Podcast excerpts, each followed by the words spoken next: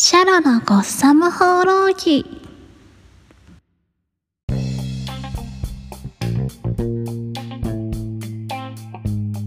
ャローム。ポッドキャストをお聞きの皆さんおはようございます。こんにちは。こんばんは。バーチャル放浪猫ライバーのシャロです。このラジオはアメコミオタクに片足突っ込んだ僕が最近読んだアメコミの感想やおすすめのコミックまた時期によってはアメコミに関するさまざまなニュースを取り扱う番組です。取り扱うジャンルは主に DC コミックスのバットマンやバットファミリー関連。その他のキャラやコミックは気が向いたらという感じで気ままにのんびりとやっていきます。バットマンや DC コミックスがお好きな方はもちろんこれから知っていきたいという方やむしろアメコミってどんなものなの？という初心者の方まで幅広く興味を持っていただけるラジオになるよう心がけていきたいと思います。今回は原稿紙のレビューに加えて DC コミックスをより理解しやすくなるための用語解説をしようと思います。アメコミ界隈の基礎用語から DC コミックスの世界観に関わるワードまでこれを理解すればよりアメコミを楽しめるようになるんじゃないかと思えるワードを集めてみました。アメコミ初心者の方にも分かりやすくをモットーにやっていきますのでどうか最後までお付き合いくださいませ。それでは始めてまいりましょう。Buckle up your belts and off we go!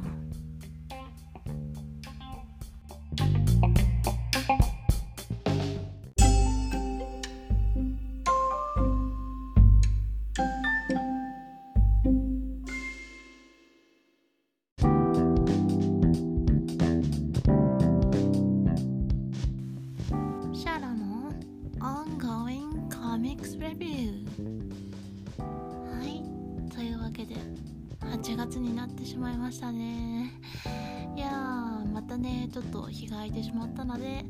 7月分のコミックレビューが溜まってるんですけれども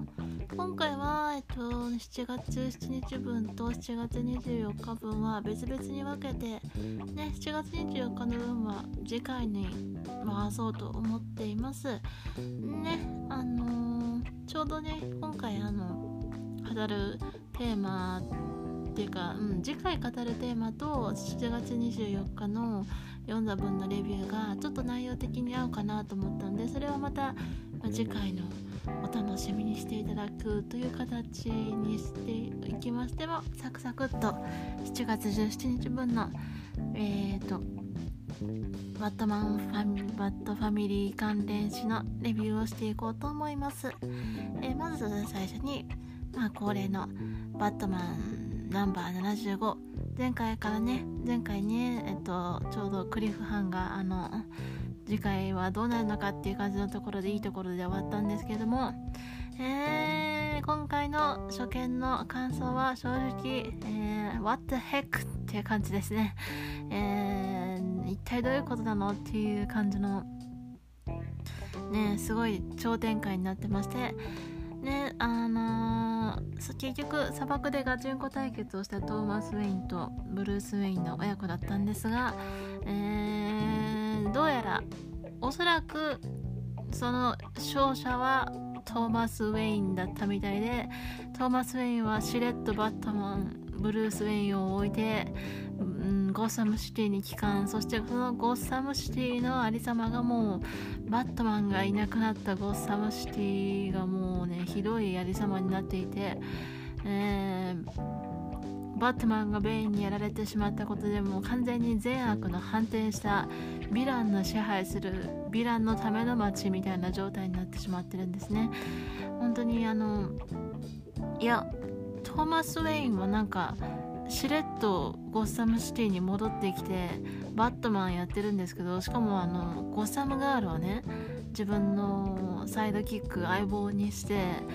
なんかしれっと新しいシティ・オブ・ベインベインの街のバットマンをやってるんですけどえいやブルースのこと放置でいいんかっていう。えいや確かにマーサを生き返らせてマーサと一緒に家族になりたかったっていうマーサとブルースで家族をねもう一回作り直したかったっていう目的があったはずなんですけどえー、ブルースのことはもうどうでもいいんですかみたいな感じでトーマス本当に 何したいのっていう感じでねそれ以外にもトーマスのねあのー、いやなんかトーマスの本当立ち位置がよく分かんなくってバットマンをベインあのヴィランが支配する街でヴィランを倒すバットマンみたいな不思議な立ち位置。もともと彼もねトーマスもベインに加担していたので彼もいわば今の世界ではベインあの、うん、ヴィランに値する存在だとは思うんですけど一応ヴィランと戦うヒーロービジランテとして活動しているっぽくて。でねなんかこのゴッサムガールもねそのバットマンの相棒としてヴィランと戦ってまあ頑張ってる姿を見せてはくれるんですけどなんかねどうもねいや彼女のことはね何て言うかこのバットマンスの中でもずっとちょくちょく出てきていろいろかわいそうな過去を持っていたりするところもあることも判明していてね。いやあのー、うん。本来はねいやもうちょっとうん。なんだろう。トム・キング先生もあえてそんなに好感の持てるキャラとして描いていないような気がしてしまうんですけど邪推してしまうんですけどなんかちょっと好きになれないというかちょっとなんかこうまあね自分のトラウマが原点となってねそのヒーロー活動にそれそのヒーロー活動のあのー、活力になっているヒーローっていうのはいっぱいいるんですけどどうもこのゴッサムガールちゃんはなんかこう自分のトラウマに対してなんか執着が強すぎるっていうか確かにかわいそうな過去を持っているんですけどもなんかそのかわいそうさをひけらかしているというかどうもなんかこう自分の満足自分が満足感を得るためだけにヒーローをやっているようなちょっとなんかうん自分自己中心的ななんかちょっとそういうのが透けて見えてしまう感じがしてちょっとどうも。なんかヒーローとしてあまり好感がなぜかちょっと持てないみたいなところがちょっとあるんですけど。いやーね。今後ね彼女がねトーマス・ウェインと結託してしまった彼女がどういうね結末を迎えるのかもね含めてね今後は楽しみ楽しみなのかな。あと一つちょっとこれツッコミどころかもしれないと思ったんですけどあのー、ゴサムシティのね中でねハビねゴサムシティにはびこるね今やあの善悪判定しあ善悪判定したわけじゃなくてヴィランはもちろんヴィランなんですけどヴィランが支配する街の中にえっとハッシュさんハッシュっていうヴィランがいるんですけどハッシュさんがねいたんですけどハッシュさん最後に登場した時確かバットマンのウェディングの準備会の時にえー、っとえー、っとバットマンの付き添い人じゃないな何て言ったらいいのかな。えー、っとうんファーストマンなんかあの新郎新結婚式の新郎のあの替え添い人が誰になるかみたいな話の時になんかいきなり乱入してきてなんかバットマンの気を引こうとして顔をディック・グレイソンの顔に整形してたみたいな衝撃のなんか展開をやでかやらかしてた気がするんですけどその時にその時の結末がなんか1人だけなんか異次元に取り残されてなんか帰ってこれなくなってたみたいな感じなんですけどいつの間に異次元から帰ってきたんですか？みたいな感じで。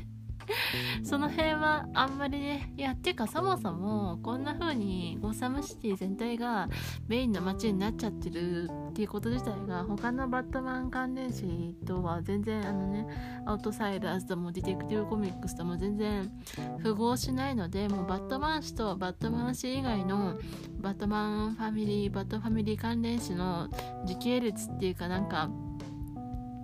うんうんその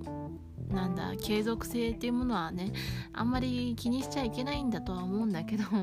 もうねいっそねバットマン氏だけエルスワールドと思っちゃってもいいんじゃないかっていうぐらいの気持ちなんだけどこれがね残念残念ながらって言い方おかしいけどこれがねなんとこれが聖書の世界なんですよっていう感じなんだけどまあぶっ飛んだことがバットマン氏の方では起こっていました。あちなみにちなみにというかね本来ねそのね主人公であるねバットマンはなぜかうん砂漠にいたはずなんだけどいつの間にかヒマラヤの山脈雪の山脈で倒れていていやどうやって砂漠からヒマラヤまでたどり着いたんだろうって徒歩じゃないよねとは思うんですけどさすがに。ねヴィランの支配するゴッサムではなくヒマラヤ山脈に訪れていてそこに倒れ込むブルースのところへやってきたのはセリーナ・カエルキャットウーマンっていうね一度はバットマンを見捨ててね結婚しないことを選んだ彼女ですけどバットマンに会いに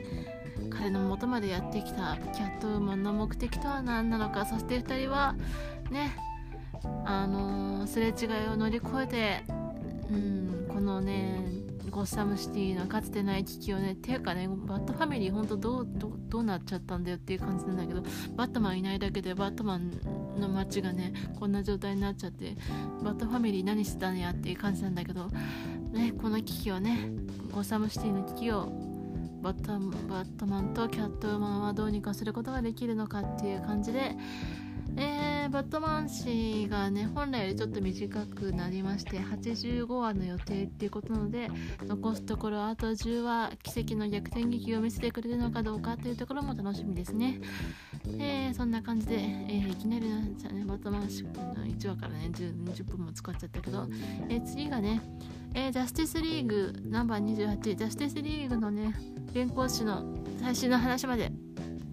追いつきました。よかった。ね。ジャスティスリーグずっと読みたかったので読んでてすごい楽しかったです。まあでもジャスティスリーグいろんなことがありすぎてちょっとねこれまでの経緯みたいなの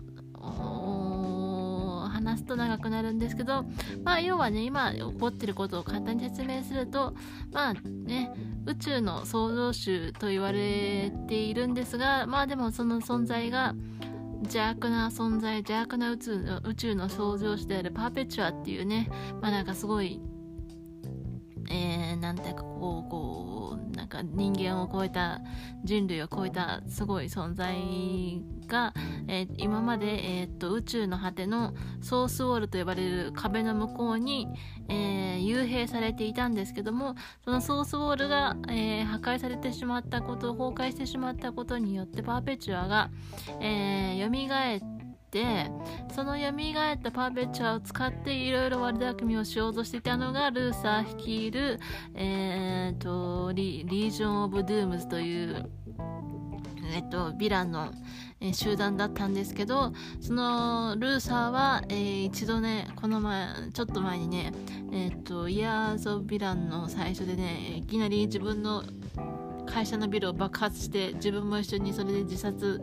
してしまいまして、ね、衝撃の展開だったんですけど、えー、そこから、えー、パーペチュアの手によって転生しまして転生ものですね。最近流行りの転生ものの転生しましてルパーペチュアの手先として生まれ変わりました。で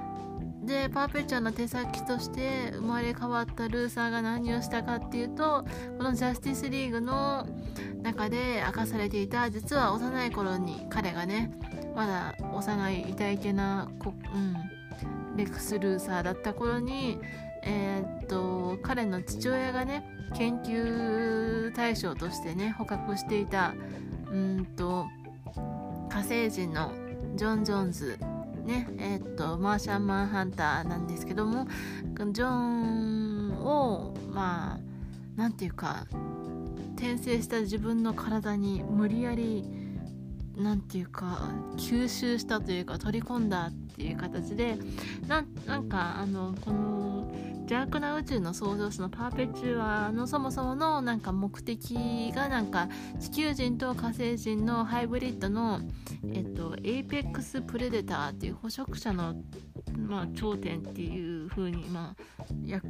直訳するとそんな感じの意味になるんですけど Apex Predator っていう存在を作り出してあの戦争を宇宙での戦争を起こすっていうことがあのパーペチュアの目的らしくてその Apex Predator になるために、えーえー、転生したルーサーは火星人であるジョンを自分の体に取り込んでそれに変身し甲骨の顔を見せるっていうねまさにねまあね彼らしい最高的なヴィランの一面を見せてくれたんですけどこのルーサーがまあ現在、まあ、その結局そのパーフェクチャーの手先になったルーサーが現在 DC ユニバースのあらゆるヴィランをまあリクルートし、まあ、招聘して何かを起こそうとしたくらんでいるのがね、今予告されているイヤーオブ予告されているというかもうすでに始まっているのかな。いろんなねうんといろんなコミックに登場してはそのヴィランをねちょっと協力してくれないかみたいな感じで誘っている描写がすでに出始めているんですけどもいやボビーランで一体彼が何をなそうとしているのか何を企んでいるのかジャスティスリーグとリージョン・オブ・ドゥームの戦いの行く末はっていう感じのところでなんかこういい感じの終わり方をするんですけどなんか次回予告で次回ジャーロが大活躍ジャーロってねあのうんとミニサイズのねうん。と人手型のね宇宙人のね可愛いジャーロックが大活躍するそうでうんって感じでえー、っとまあジャスティスリーグとリージョン・オブ・ドゥームの戦いは1回置いとくのかわからないですが次回はジャーロ君の大活躍らしくて僕は個人的にジャーロ君可愛いなと思っているのでジャーロ君の大活躍は見逃せないなと思っています。そして次にえーとレビューするのがナイトウィングナンバー62えー、相変わらず記憶は戻らないしナイトウィングにもロビンにも興味はないけど困っている人を助けずにいられないリック・グレイソンの話ですね。いや本当いつになったら記憶を取り戻すんだっていう感じなんですけどただね彼はね記憶がなくたってねアクロバティックもう天然のアクロバティックなのでビルからジャンプもできれば宙返りもできてそしてもちろん記憶がなくなって髪をまあのね丸刈りにしててもやっぱりイケメンハンサムなので彼女も問題なく新しい彼女もできたんだから問題は何もないよねって。ナイトウィングじゃなくてもね何もね困ることはないよねみたいな感じで。ね彼のことをね心配してるバッドファミリーの人たちのことは完全に放置されてるんだけどね彼自身はねなんていうかドライっていうかね自分が覚えてない人たちのことはまで気にしてられないよみたいな感じでね。えそんなそんなドライなこと言わないであげてよってもうちょっとね自分の家族のことをね気遣ってあげてほしいと思いつつねえー、まあそんなねえー、ナイトウィングなんですけどもあ相変わらず記憶はないけどもヒーローまあビジュランテとして名前のないビジュランテとして、えー、ブラッドヘイブンで活躍している、えー、ナイトウィングを狙う影がありましてね以前えっとニュー52のうん流れの中で実は彼の先祖がえー、とフクロウの法廷のタロンだったっていうことがねあと明らかにされてるんですけどそのタロンのウィリアム・コブという名前のねリックの曽祖父でありタロンのウィリアム・コブ。そのウィリアム・コブを、えーと、ルーサーがいや、まあ、イヤー・オブ・ヴィランの流れの中で、えーえっ、とまあ、リクルートしようとしているんですけれどもこのウィリアム・コブの目的はもちろん、まあ、自分の、ね、子孫であるディックをタロンにするっていう目的があると思うのでそして今予告されている展開というか予告されている今後のナイトウィング誌の表紙で、ね、見事にね、まあ、表紙だけっていう可能性は編み込みのね、あの展開でよくある話で表紙詐欺というか表紙の内容と実際の内容が食い違うことはよくあるんですけどその表紙にね見事にねタロンの格好をしたねディック・グレイソンまあ、記憶をなくしたディック・グレイソンが出てくるのでもしかしたら今後うんタロンのグレイソンタロンのディック・グレイソンが満を持して二次創作ではなく本編で見られるかもしれない。そして僕自身のすごい個人的なねあのー、願望を言うとうん完全にタロンとしてもちろんヴィラン化するわけではなくタロンになったふりをしてタロンっていうかまああのー、ヴィランになったふりをして二重スパイとしてルーサーのまあ企みルーサーが集めているヴィランの中に入ってそこにまた二重スパイとして潜り込むタロン・グレイソンが見られるかもしれないということで今後のリック・グレイソン、まあね、できればねディック・グレイソンに早く戻ってほしいナイトウィングに早く戻ってほしいという気持ちもありつつタロン・グレイソンが見られるかもしれないのは純粋に楽しみなのでねそれは今後の楽しみとして次の回もどんな感じになっていくか見守っていこうと思います。はいそして、えー、今回のラス今回の最後レビューするのが「ティーン・タイタンズ」のナンバー32えー、っと結局えー、っとクラッシュのところクラッシュあのお父さんであるかかもしれないロボの襲撃によってね大変な目に遭ったタイタンズなんですけどタイタンズの結束と主に、えー、ジーンちゃんとクラッシュのクラッシュとクラッシュの持ってる魔法の鎖のオーベルスの、まあ、ラブラブパワーで ロボを撃退することができました。いやおめでとう。よかったね。ということでかと思ったらそこへなんていうかこうねすかさずロボをリクルートしにやってくるルーサーっていう形の展開で結構サクサクと進む回でした。まあタイタンズは一回まあまあいろいろとねすれ違いやね行き違いもあったんですけどとりあえずねうん目目先の脅威はなんとかあのー、回避できたわけなんですけどもそうねリクルートしにやってきたルーサーが言うにはタイタンズを倒すのはロボとクラッシュの2人だと言い出してなんか不穏な展開になり始めて今後もねティーンタイタンズどうなってしまうのかっていう感じなんですけどでティーンタイタンズ本当毎回展開がサクサク進むので読みやすいですしねコマの使い方も大胆だしカラフルだしでやっぱり若いヒーローたちが活躍していくの活躍してるのを見るのは楽しいので個人的に毎回楽しい話だと思ってるので今後も今後の展開も楽しみですという感じでまあね割とサクサクっとねちょっと最初の方が長く時間取っちゃったけどこんな感じで7月17日のレビューは以上になります。ね次のね24日の分のレビューもなるべく早めにやりたいと思うんですけどこんな感じでまた次回もお楽しみにまあ、お楽しみに していただけれたら嬉しいなと思っています。じゃあ、えー、以上です。ありがとうございました。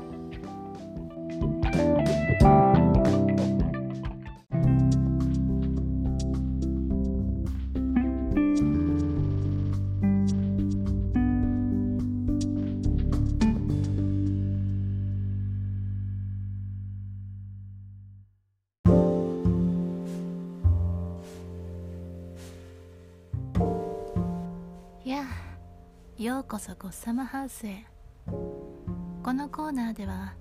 ゴッサムの片隅にあるとあるバーからお送りしている体で DC コミックスのおすすめのコミックスやキャラクターや用語の紹介ついでに DC コミックスに関するいろいろな雑談なんかを行っていくコーナーだよ。今回のテーマは DC コミックスの基礎用語集。まあ用語紹介だね簡単に言うと。まあ今までのラジオでも何とはなしにちょろっと使ってきた言葉だったりあるいはうん DC コミックスに入ったばっかりの人たちが例えば Twitter だったりいろんな調べ物をしている中でもしかしたらこういうワードに出会うんじゃないかなという言葉を集めてみてまあ簡単にその意味を解説していくっていうコーナーにしていこうと思っているよ。というわけで早速ながらえー、っとあいうえお順で上からやっていこうかな。まず一番最初に紹介する言葉は「アース」そうだねこれは結構いろんなところで使われる言葉だと思うんだけどまあ意味はそのままアース地球っていう意味なんだけどなぜこの言葉が DC コミックスでよく使われるかというと DC コミックスの世界観はマルチバースって言ってまあ、このマルチバースも後で説明することになるんだけどえー、っと DC コミックスのメインのお話バットマンもスーパーマンもワンダーウーマンもそれぞれの連載を持っている共通の世界共通の世界観。うんとうまく言えないな。え、っとつまりうんとバットマン本誌スーパーマン本誌ワンダーウーマン本誌っていうそれぞれの個人個人の連載をヒーローがそれぞれ持っていたりするんだけどその本誌の連載が展開されている地球を例えばまあ生死というとしよう、まあ、正しい正しい歴史と言ってもいいのかわからないけどそれを生死だとしよう。そうした場合にそれとは別の歴史をたどったまあパラレルワールドというか、まあ、全く全然根底からしてね世界観が違ったりする世界もあったりするんだけど、えーまあ、つまりたくさんの地球が宇宙の宇宙の中に多次元的に存在していてそのことをアース例えばアース1アース2とかそういう風に数をつけてね DC コミックスでは呼ぶことが多いんだよね。で肝心の今のこのアースがこの本誌のアースがアース何番に当たるかっていうことなんだけどまあ基本的にえー、っと観測範囲内のマルチバースの中で観測範囲内の地球は全部で52あると言われている。さらにそれ以外にも、まあ、つい最近になって ダークマルチバースとかだったりまたいろいろややこしくなってきてはいるんだけど一応観測範囲内では52あると言われている中で今のアースはアース何番に当たるのかというとこれが実ははっきりしていないんだよね。あのソースによって、まあ、それ情報源によってはアース0だって言われてるしまた別の情報源によればアース1だとも言われている。ただうん。アース1っていう別のシリーズも一応ものとして存在してはいるんだよね。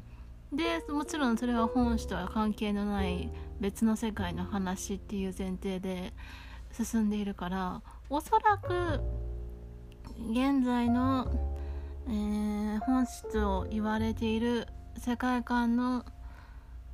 地球はアースゼロなんじゃないかと個人的には思っている。まあねあんまりこの話は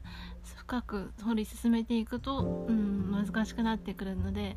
ていうかあそうだね。もう一つ付け加えるとしたらえっ、ー、と本誌のアースはアースゼロではあるんだけど一般的にはプライムアースって呼ばれることが多いかな。プライムアースっていう現在の地球っていうプライムっていう、現状の地球っていう意味なんだけどプライムアースっていう風に呼ばれることの方が多いからまああんまりアース何番とかそういうのは気にしないでも大丈夫。ただ別の世界観が出てきた時にはあこれは今の本誌の地球とは違う地球なんだなっていうことが分かっていれば大丈夫。まあそんな感じでグダグダと語ってしまったけど次に行こうか。次に紹介するワードは、えー、アークだね。ね、正式にはストーリーアークとも言われるんだけど、えー、これは何を指すかというとえー、っとアメコミの連載の中ではその連載の中でも何て言うか一つの区切りとなる話が話の例えば何々日本のコミックスでもなんとか編みたいな風に出てくる時あるじゃないですあるじゃない？あのね少年ジャンプとかなんとかとかそういう少年漫画とかでも〇〇編とかいう名前がついてそこで一応一つの話に区切りがつくところがあると思うんだけどそのつまりそのアークっていうのはそのストーリーの区切りのことを一区切りのことを指していてまあそのアークストーリーアークのタイトルがあってバットマン氏のこういう何々っていうストーリーアークっていう風に紹介されることが、まあ、たまにあんまり使う人を見たことは僕はないけど一応そういうワードもあってそういう風に紹介されることもあるっていう感じかな。まあサクサク次に行こうか。えー、っと。うん次は annual だね。これはだね。えー、っと基本的にアメコミのコミックブックっていうのは、まあ、一番基本は月刊月に1回刊行か、えー、それか隔週、えーと、と2週間に1回のねペースで、あの刊行されるのが普通なんだけどその連載の中で1年に1回特別号みたいなのが、えー、発刊されるんだよね。それが annual って言って、まあ、特別号だからちょっとページも増量していて長めのちょっと分厚めの内容になっているんだけど annual で何をするかっていうとちょっと本誌の流れからは一旦外れたところだったり、まあ、別の一方その頃みたいな話だったりが展開されたりするんだけど後々本誌の内容にも関わってくる伏線とかをここでねあのー、紹介していたりして結構重要な話とかもあったりして annual っていうのはその連載を追っていく上で1年に1回のお楽しみみたいな感じのねお楽しみだからちょっと特別なことも起こるかもしれないしっていうそういううん。まあ基本的には、えー、年に1回の増量号、うん、スペシャル号みたいな感じで捉えておけばいいんじゃないかなというふうに僕は思ってるよ。そして次。これはねうん。これもそうだな。直接言葉に出して使うことはそんなにないかもしれないけど「イシュー」っていう言葉があってこれはだねえー、っとアメコミの、うん、刊行されてる号数のことを指す言葉だね。つまりイシュー1とかあイシュー50とかそういう感じであの第何話っていうのを第何十第何十号第何号っていうのを第何話っていうのを指したい時に一種何っていう風に、えー、紹介されることもあるというかえー、っとそれからその一緒のさっき言った一応あまあこれが一番アメコミの基本的な話になるんだけどアメコミっていうのは基本的にえっ、と1冊1話収録で収録でなんかこう薄い薄い雑誌みたいな雑誌ではもう雑誌と言ってもいいのかぐらいの薄さで出てあの刊行されてるんだけどあの例えるとするなら日本の漫画っていうのはあの複数の漫画を集めて一冊のね漫画雑誌として発売してるんだけどその漫画雑誌の中の1話分だけを1冊の本として刊行してる刊行するのがアメコミの基本スタイルなんだよね。でそのえー、っとその連載形態の中での1話っていうのをその指す時にまあイシューっていう言葉を使うってことだね。まあだからそれが複数になるとうん issues ってもちろん複数形になるんだけど何の話なんかだんだんグダグダしてきたな、まあ、つまり issue っていうのはその連載の中でそれが第何号とか第何話に当たるっていう時にえっ、ー、とシャープでシャープの後に番号っていう形で書かれることも多いんだけど正式に言うと一種何みたいな感じの感じ、えー、表記の仕方になるよっていうことだね。うんなんか話し始めてから思いあの思いつくのも今更なんだけどこれ語って話すよりも絶対にこう 何何らかのページを用意してうん、文章で説明した方が絶対分かりやすいと思うなとか思い始めちゃったりして。まあでもこのままこのまま行こうね。えーと次に紹介する言葉はバリアント、えー、バリアント。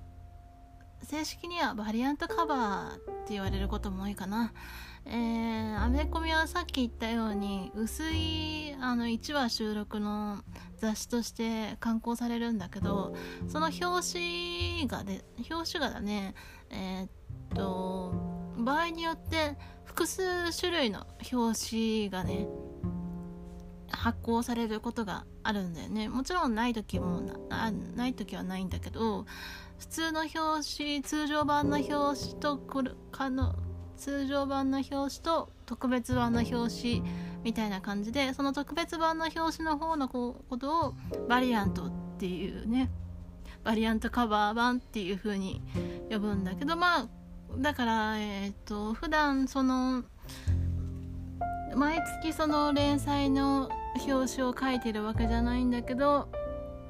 別の、まあ、例えば有名なうんカバーアーティストさんだったりとかをに依頼されてそれのなんかこう普通のカバーよりもちょっとかっこいいというか手の込んだ感じのね絵柄だったりイラストがなんか表紙になってたりするとそれのが大体バリアントだったりするんだよね。でこのバリアントカバーっていうのはまあぶっちゃけあのコレクターの購買意欲というか収集欲をそそるためだけにあってもちろん表紙以外は内容も全部一緒だしそれ以外に何も変わるところはないんだけどただ表紙が違うっていうのと実際の通常版よりもえっ、ー、と確かうん。失礼。えっ、ー、と発刊数自体も少ないんじゃなかったかな。だからえっ、とちょっと普通のカバー版よりもレアなやつってことでまあコレクターコレクト商品として収集してるとバリアントカバーの方が、まあ、価値は高いっていう風に考えてもいいんじゃないだろうか。まあ基本的には普通のカバーよりもちょっとかっこいいイラストが限定版として一緒に刊行されることもあるっていう認識でそれがバリアントって言われてるっていう風に思っておけば大丈夫。次はね、えーと、コミックの、うん、分業の話になってくるね、えー、次に紹介するのはエディターっていう言葉だ。エディターはこれは日本でいう漫画の編集にあたる人だね。編集さんっていうのにあたる人だね、まあ、だからえっ、ー、と作家さんと話し合って連載の、うん、行く末を決めたりだったりあとはコミックの最終的なチェックとか発行をする時の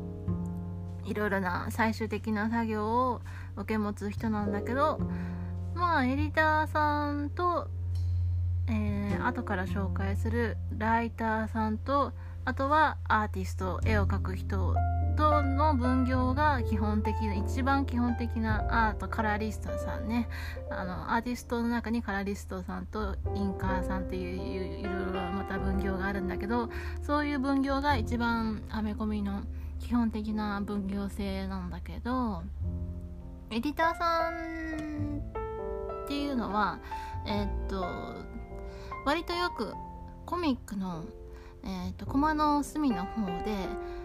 これこれそのストーリーの中でこれこれこういうことがあったみたいなセリフが出てきた時にそれはこれこれこういうタイトルの話の中だよとか第何何この連載の第何何第何話でこういうことがあったよみたいなそういう補足を入れたりしてくれるんでね。でその後にえっとなんとかかんとかってそういうのが書いてあったあるとに ED っていう風にえっと略してうんと書いてあの書かれたりするんだけどそれがエディターの略なんだよね。つまり、えっと、編集さんがストーリーの補足とかを、えー、コミックのコマの中に入れてくれることもあって、まあ、ちょくちょくエディターさんのお仕事の、えー、片鱗を見ることができるっていうのがまあ編み込みの面白いところでもあるし実際にあこれってどこでそういうことがあったんだっけって読み返したい時とかにそういう教えてくれるのはすごく便利でありがたいなっていうことなのでエディターさんの仕事はとてもねアメコミを読む人に優しいという話でした。なんかちょっと脱線したな。次。これはねまたさっきのねアースとかマルチバースとかそういうのに関係してくるし今までも何度か使ったことあると思うんだけどエルスワールドっていうのがねこれがねえっ、ー、とつまりさっき言った、えーと、それぞれのヒーローの持っている個人誌だったりチームのチームの、えーと、連載だったりのがせまあが生死としたらその生死とは外れた別の世界での話のことをエルスワールドって言うんだよね、まあ、だからエルスワールドだからといってそれがアース何々の話っていうことは必ずしも言及されないし決まってない必ずしも決まってはないと思うんだけどうーんつまり現行の本誌の連載とは別の世界で起こっている出来事だよっていうことが最初から、まあ、つまり綱本誌の流れとはつながりがないよっていうことを表すためにエルスワールドっていう言葉が使われることもあるね。最近発行されたコミックの中で有名なのだと例えば「バットマン」「ホワイトナイト」つまり、えーと、あのジョーカーがねあのジョーカーがゴサムシティにとって善人になってバットマンが悪人にされるっていうジョーカーとバットマンの反転物語みたいなそういうまあ面白い面白い話というかとても受けの良かった話があるんだけどそのホワイトナイトはもちろん本誌とは別の世界だから別の世界ゆえに別の設定全く本誌とは別の設定とかってもライターつまり作家の好きなようにすることもできるからエルスワールドっていうのは結構便利な感じでいろんなところで使われてるからつまり本質とは全然違う設定の世界観を描きたい時にエルスワールドっていう感じで話が始まることが多いっていう風に認識していれば、まあ、つまりこれはエルスワールドの話でこれは本誌の話って分ける時にエルスワールドって言葉が今なんかちょっと二重で言ったみたいな感じになる なるけど エルスワールドって言葉が使われると思っておけば大丈夫かな。そして、えー、次は ongoing だね。これは、えっと、僕が、えっと、ラジオのコーナーのタイトルにもしている通り現行のっていう意味でね。つまりこれは Elseworld とか本誌とか正史とか Prime Earth とかそういうのは全部関係なく現在連載中のっていう意味だから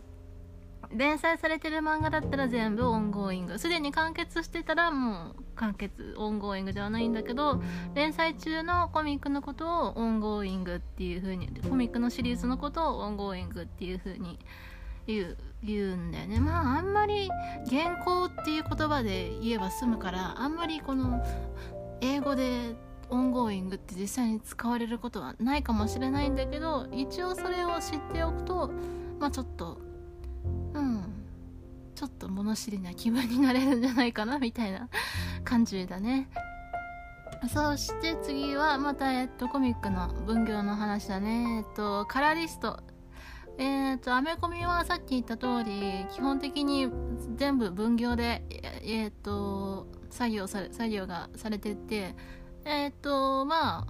アメコミをちょっとでも触れたことは、触れたことある方はわかると思うんだけど、アメコミっていうのは全編、全編フルカラーなんだよね。まあ、とてもじゃないけど、なかなか一人で絵も描いて、カラーも全部やるっていうのは難しいから、基本的に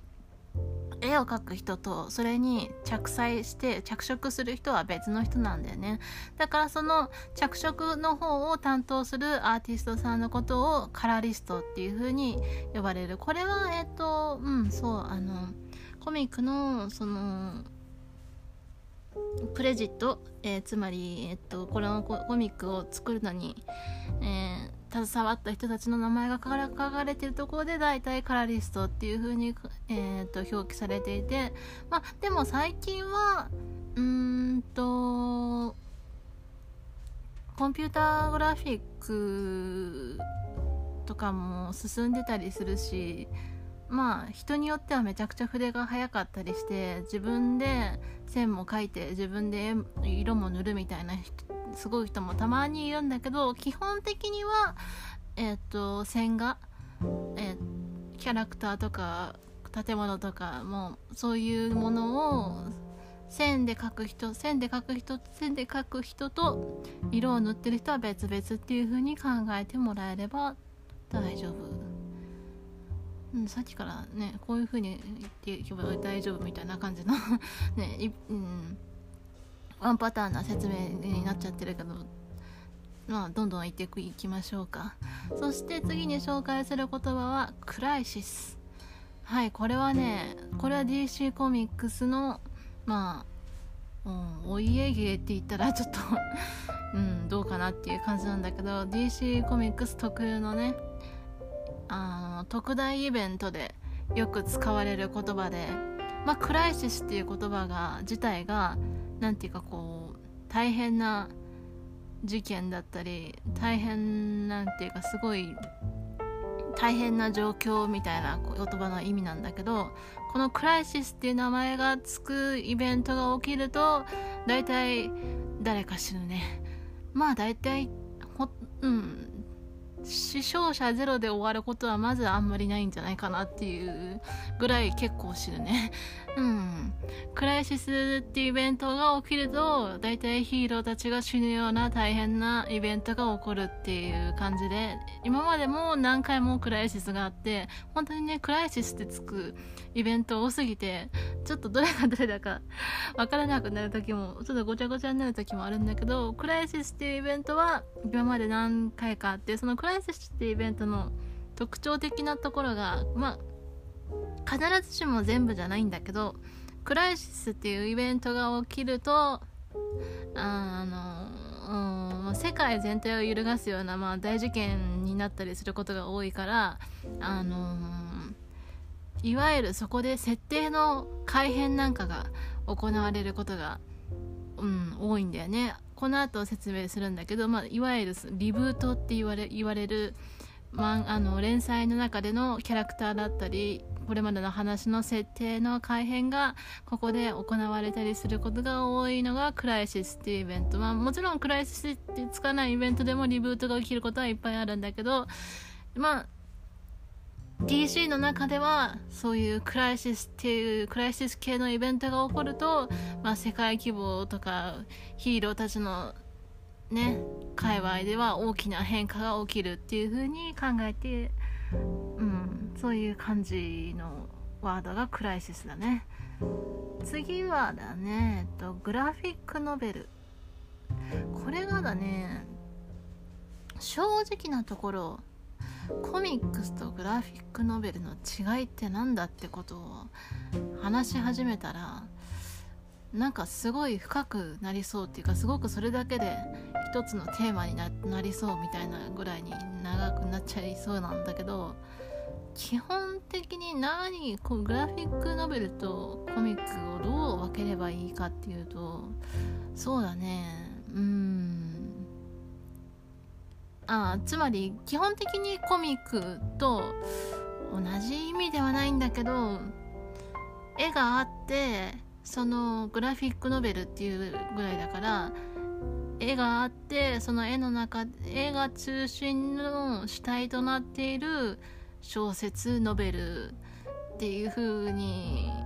うんだからそうだね。グラフィックノベルって呼ばれるのももちろん形態としては漫画コミックなんだけどグラフィックノベルって呼ばれるものはまあ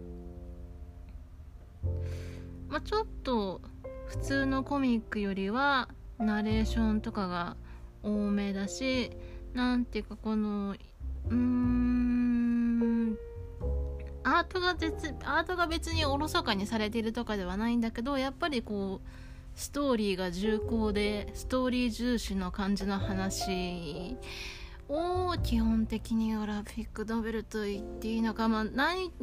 どういう基準でグラフィックノベルとコミックを分けてるのか僕にもよくわからないんだけど、えー、まあねまあ、DC の方の編集の人がね決めてねグラフィックノベルだよって言って刊行するからグラフィックノベルって呼ばれるんだけど、まあ、基本的にはそうだねストーリー重視のコミックだと思っておけばいいんじゃないかなっていう感じ。まあグラフィックノベルって言われてもかなそれは、えっと、小説っていう意味ではなくって形態としてはコミックと一緒。ただしちょっと普通のコミックよりはうーんストーリーに比重が寄ってるかなっていう感じのものになるのは必ずしもそうとも言えない時もあるんだけどそういうものだと思っておけばいいんじゃないかな。えーとそして次に紹介する言葉がクロスオーバーだね。いやこれはねこれぞアメコミっていう感じなんだけどアメコミの強みはねクロスオーバーって言ってそれぞれのまずヒーローがそれぞれの自分の連載を持っているんだけどその連載から別の連載のところにね出張というかねあの登場して、えー、そこでねまあちょっとちょろっとした、まあ、脇役程度の役の時もあれば重要な役割を果たしたりとかしたりして例えばバットマンのね連載の中にスーパーマンが登場したり逆にスーパーマンの連載にバットマンが登場したりとかしょっちゅうそういうクロスオーバーがえー、っとどこでもちょくちょく行われているんだけど特に多いのがイベントって言ってえー、っと DC コミックスの全体の中での世界の全体のまあ、っていうか今の生死の中でイベントっていうのが起こるとたくさんのヒーローが集まってつまりたくさんのヒーローがクロスオーバーしてまあいろんな大きな事件に立ち向かっていくみたいな感じで、えー、クロスオーバーイベントってわざわざクロスオーバーイベントって言われることもないかもしれないんだけどつまりえー、っと本来それぞれの自分のホームというか自分の連載を持っているヒーローが別のところに出張して登場することをクロスオーバーまあ、えー、ねクロスオーバーっていう言葉自体は最近は日本でもよく使われると思うんだけどアメコミではそういうクロスオーバーがしょっちゅう行われているよっていう感じだね。で次の言葉次の言葉もあこれはねうんとクロスオーバーともえっと深く関係してるんだけど「タイイン」っていう言葉があります「タイインね」えー、これは何かっていうと、えー、連載同士のクロスオーバーの時にただ単にそのスーパーマン氏にバットマンがお邪魔するみたいな話じゃなくてそのバットマン氏と例えばスーパーマン氏が退院ってした場合その両方の連載の間で、えっと、一つのつながった物語がね交互に進んでいくっていうあ、ちょっとうまく説明でき うまく説明できるかわからないんだけど例えばえー、っとバットマン24からその退院退院が始まったとしてバットマン24がそのストーリーの第1話に当た当たるとすると例えばスーパーマンの方はまあスーパーマンの現在のその連載状況が一番最新号が30だったりしたらバットマン24の次はスーパーマン30スーパーマン30の次はバットマン25バットマン25の次はスーパーマン31みたいな感じでこう交互にねクロスするようにえっとそれぞれの連載同士がえっと一つの話をね交互に、えーと、語っていくっていうのがあってそれを退院っていうんだよね。で DC は昔から結構よくこの携帯を使っててちょっとねあの交互に追っていくのややこしいって時もあったりしあったりしてなのでイベントとかが起こって退院が起こったりするとあのどの順番で読めばいいのって言ってあの必ずしも今言ったみたいにあの2誌だけ2つの連載だけじゃなくてもう何個かの連載でそういう退院が起こることもあるからうんとネットで調べるとこのイベントはどういう順番で読めばいいのみたいなそういうね指南書とかが出てたりするんだけど、まあ、つまりそういう風に何しかにまたいで一つの話を展開させていくことがあるよっていうことがあるのでそれを退院って呼ぶんだよね。これを覚えておくと、まあ、原稿の話を追う時に、まあ、便利っていう感じこういうのがあるってことを知っておくと便利だよっていうことだね、えー、そして、えー、次に紹介するのがトレードペーパーバッグ、まあ、TPB って訳されることが多いかな。これは何かっていうと簡単に言うとまあえっ、ー、と単行本だと思えばいい感じ。いい感じっていうかその連載はささっき言ったみたいにアメコミの連載は1話1冊として刊行されるんだけどそれをまあ基本的に6話ぐらいかな。6話から、まあ、多い時はそれで例えばシリーズが完結するとかだったらなんか多い時は、うん、12話ぐらいあったりする時もあるんだけど基本的にその連載の話をまとめたまあ単行本っていう風に考えてもらえれば大丈夫でえっ、ー、とこの後まあ紹介することになるんだけどこのトレードペーパーバッグに対してその1話 1, 1冊の方の1冊分はペーパーバッグっていうんだよね。ペーパーバッグって言われててペーパーバッグをまとめたものがトレードペーパーバッグっていう風に思っておけば大丈夫。大丈夫。うん。えー、次はまあこれはうんうんこれもあんまり日本語で使われてることは僕は見たことはないんだけどパネルっていう言葉でねこれはつまり漫画のコマのことだね。まあだからこのコマはパネルコマイコールパネルだからこのパネルではこのキャラクターが何々してるねみたいなことでうーんまあよっぽどアメコミにコアな話にならない限りパネルっていう風に使われることはない普通にコマって言えば済む話だから、うん、あえてパネルっていう人もいるかどうかわからないんだけどまあ英語でねコマのこと言う言いたい時はパネルって言うんだよっていう風に覚えても覚えておくとまあなんかの時に役立つかもしれない。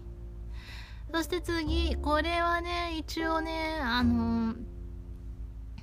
ちょっと今までの用語とは毛色が違うんだけどフラッシュポイントっていうのにねこれ DC コミックスのね DC コミックスであったイベントなんだけど一大イベントなんだけどフラッシュポイントっ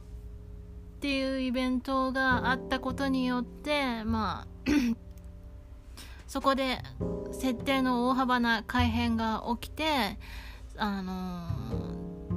ー、DC コミックスの時系列がね一回リセットされたんだよね。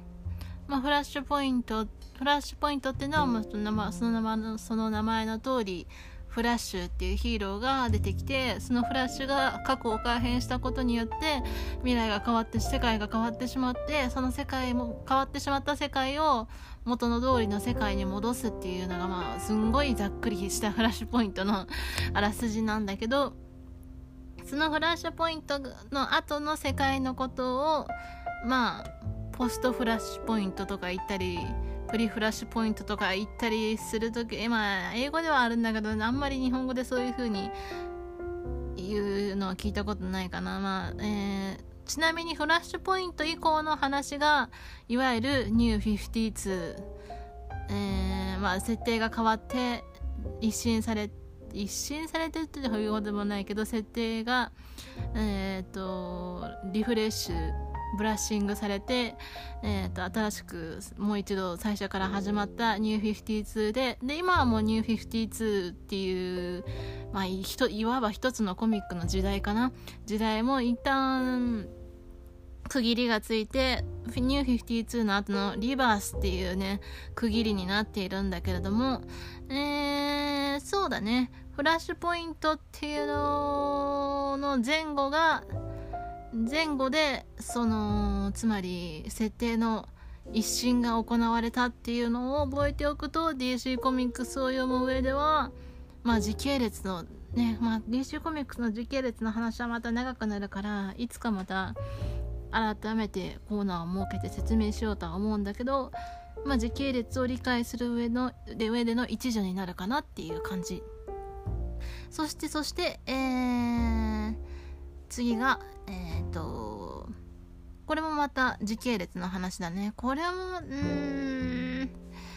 Pre-Crisis と Post-Crisis っていう言葉なんだけど、まあ、ちょっとあのあいうえお順は無視してどっちもうん。えっと紹介するんだけど、まあ、さっき言ったクライシスっていうイベントの中でも特にこの Pre-Crisis Post-Crisis っていう風に言われる時に指さるうんと指しうん。指しているクライシスっていうイベントは、えっ、ー、と、一番最初のクライシス、 Crisis on Infinite Earths っていうね、うん、一大イベントがあったんだけど、そのクライシスが起きた時に、えー、まあ、初めてではないんだけど、まあ、はまあ、いわいわば初めての大々的なリブートが起こったんだよね。つまり世界の世界観の世界の設定の DC コミックスの世界の設定が一変していろんなことが変わったっていうそのリブートっていう現象が起きたからこのいわゆるクライシス前プリクライシスとクライシス後ポストクライシスっていう風に時系列が分けられることがあるからプリクライシスの話っていうのはよっぽど出ないと言いたいところなんだけど最近リバースになってくると結構プリクライシスのねクライシス前の設定とかの話も結構出てくるようになったからうんプリそのクライシス前とクライシス後では結構設定が変わったっていうことがあるんだよっていうことだけ時系列として分かってれば大丈夫。ちなみにポストクライシスっていうのはいわゆるフラッシュポイントよりも以前のえー、世界フラッシュポイントが起こる前の DC コミックスの長い間の期間だとまあそこのその間にも何回かリブートはあったんだけどその間の期間のことだと思っておけば大丈夫。うん。だからニュー52ってついてなくてリバースともついてない話は大体ポストクライシス。まあ絶対そうとも限らないんだけど大体ポストクライシス期の話だというふうに認識しておけば OK かな。うん。で、次が、うん、ペーパーバッグだけど、ペーパーバッグは、まあ、さっき説明したね。で、トレードペーパーバッグの中の1話分、まあ、1、今、てか、アメコミの観光形式で1話1冊として 1, 1冊分として発刊された1冊分がペーパーバッグって呼ばれてて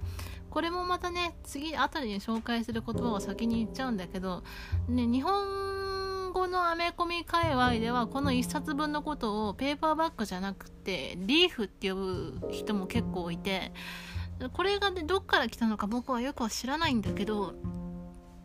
英語でリーフっていう風にこの一冊分のことをコミック一冊分のことをリーフって呼ぶのはあんまり聞いたことないんだよね。基本的に向こうではペーパーバッグって呼ぶのが一般的だと思われるんだけど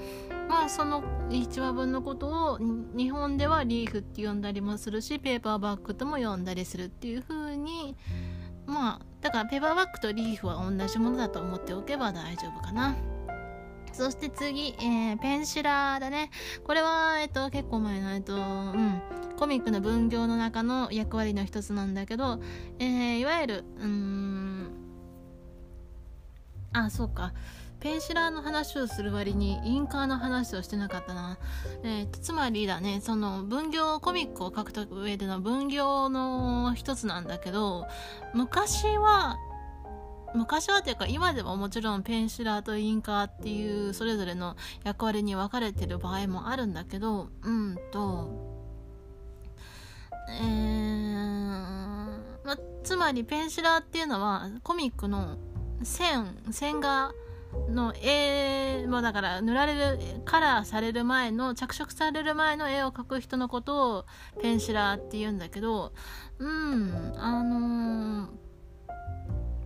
さっきカラーリストのところで言ったみたいに最近はもう本当にコンピューターで線画自体をかコンピューターで線画を描く人が結構もうアーティストさんの中でも増えてるから昔はまず鉛筆で線画を描いてそれをさらにインクでまあ、下書きを書く人とインクで清書する人っていうのが分かれててそのインクで清書する人のことをインカーって言ってたんだけど最近はコンピューターでも線画を描くから下書きも線画も大体1人でコンピューターで1つ1人でやれちゃうっていうことが多いからまあインカーっていう仕事がなもう省いて1人ペンシラーっていう一人でその絵が完成絵着色着色される前の絵が完成されているっていう状況があるから、まあ、ペンシラーっていうのはつまりこのコミックの絵を描いた人っていう風に絵を描いた人のことだね。でちなみにさっき言ったみたいに絵も描い絵も描いたし色も塗ってる場合はペンシラーとカラリストっていう風に分かれずにもうアーティアートってアートバイ誰誰々っていう風にいう風に書かれたりするとクレジットに書かれたりすることもある。ただ基本的にはねまだねやっぱりあの絵を描く人と色を着色する人はうーん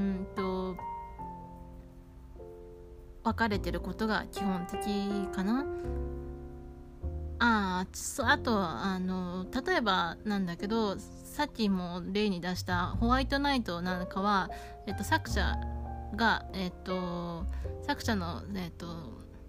ショーン・マーフィーで合ってるかな呼び方がちょっと合ってるかちょっと自信ないんだけどショーン・マーフィー先生が、えっと、脚本原作と、えっと、ストーリーと、えっと、イラスえっと、絵のどっちも描いてるっていうすごい人だから、まあ、カラーは別の人が担当してるんだけどホワイトナイトのショーン・マーフィー先生の場合は、うんとストーリーアートでどっちも。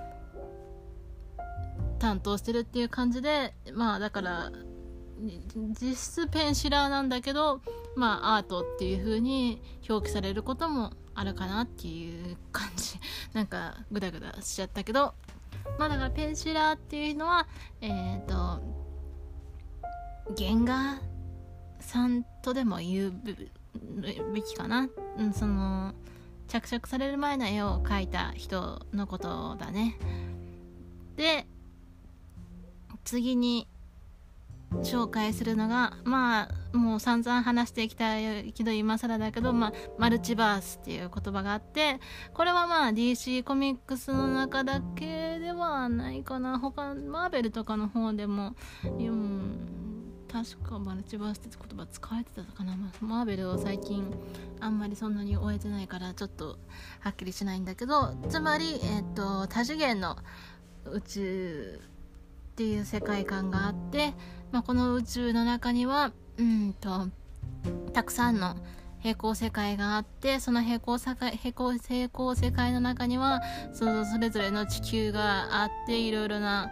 ね、別の可能性とかがあったりするよっていうことを指す時に、まあ、マルチバースっていう言葉が使われるかな、まあ、だから一つの宇宙じゃなくってその地球それぞれの地球に対応する宇宙があってその宇宙が多次元的に重なっているってことをマルチバースっていうっていう感じ。えー、もう結構時間が経ってきちゃったな。次に、サクサク次に行きましょうか。で、次に説明するのがミニシリーズ。ミニシリーズは、えっ、ー、と、前にもなんか使ったことはあるとは思うんだけど、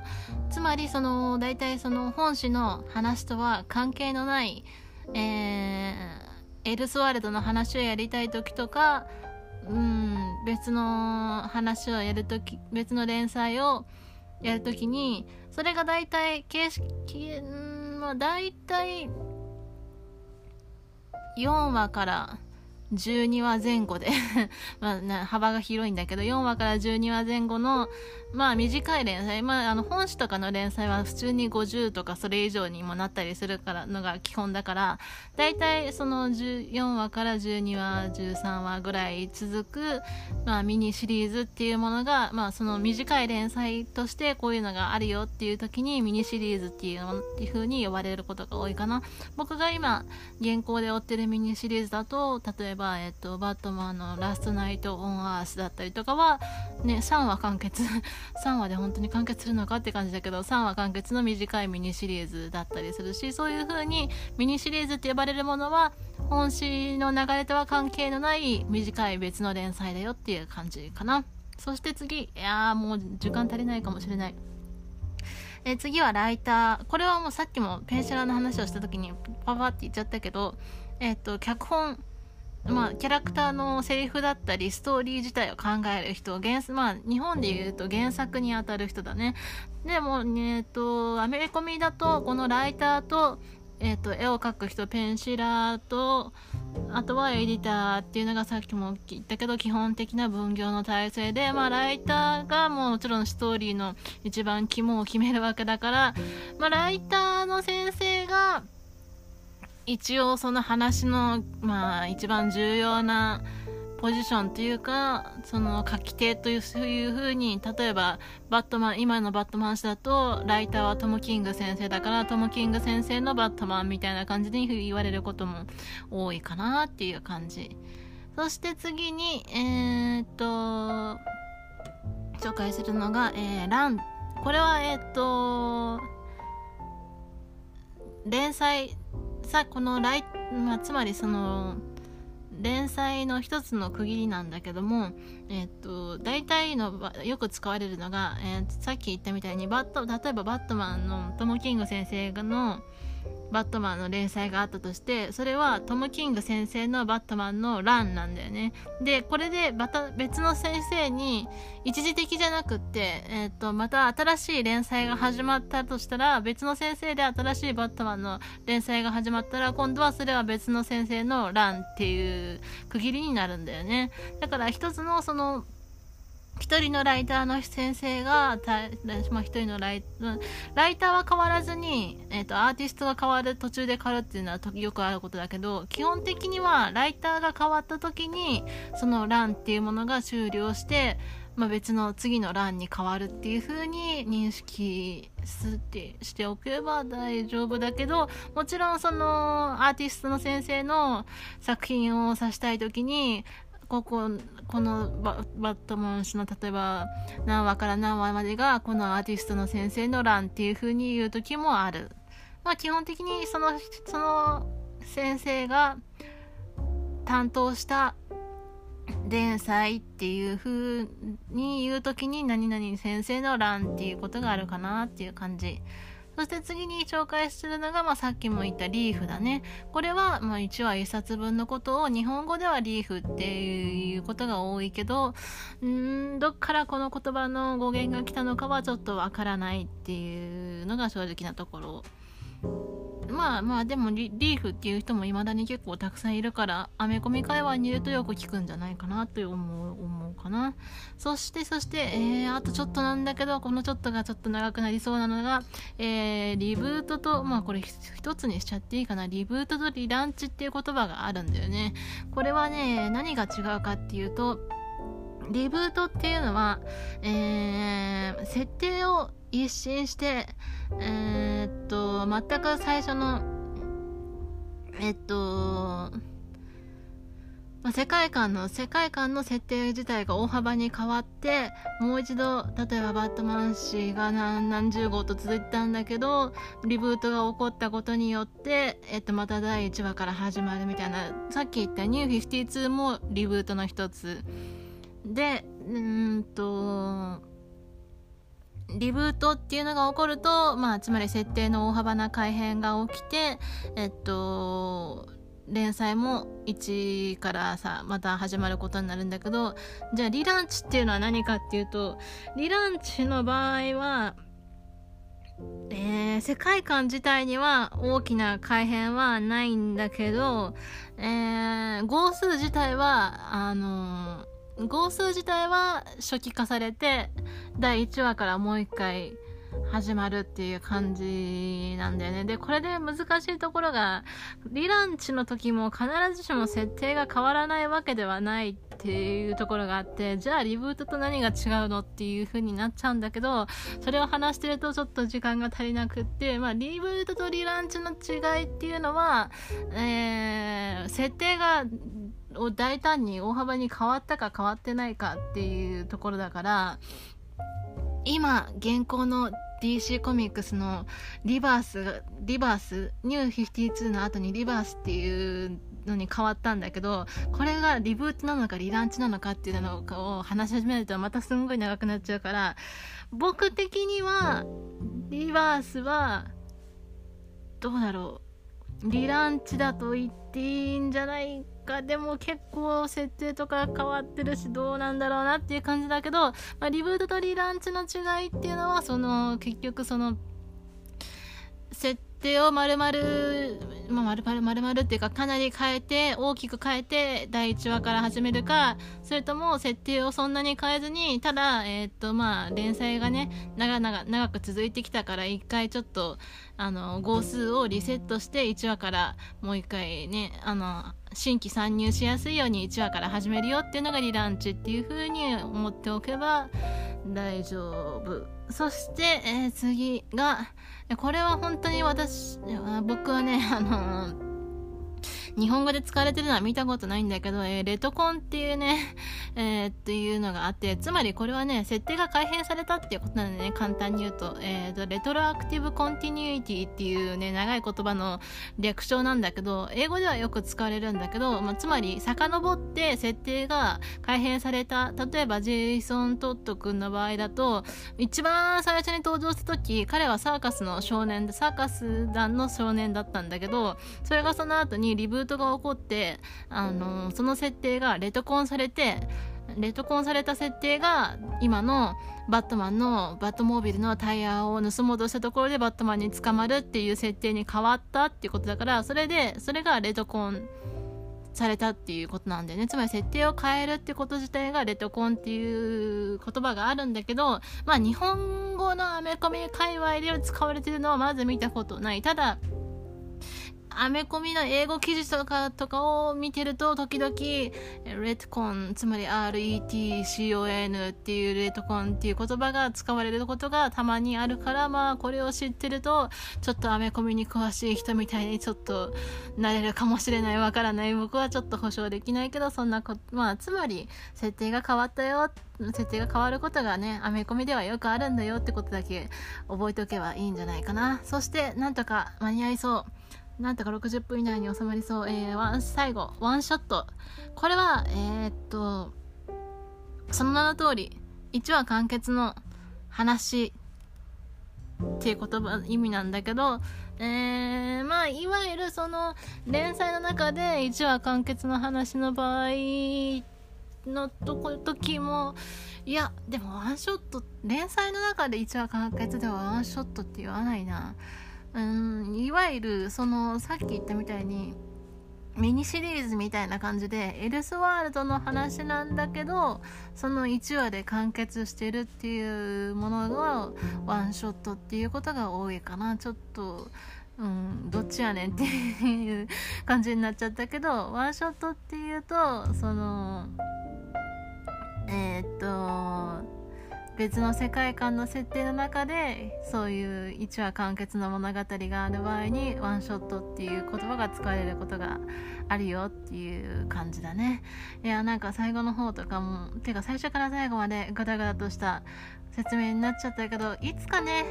何かしらな形でねブログとかまあホームページは作らないかもしれないけどブログか何かでねまたこういう用語解説とかを作りたいとは思うんだけど今回はこういうなグダグダな解説に最後までお付き合いくださりありがとうございました。というわけで今回のうんとゴッサムハウスはここまでです。ありがとうございました。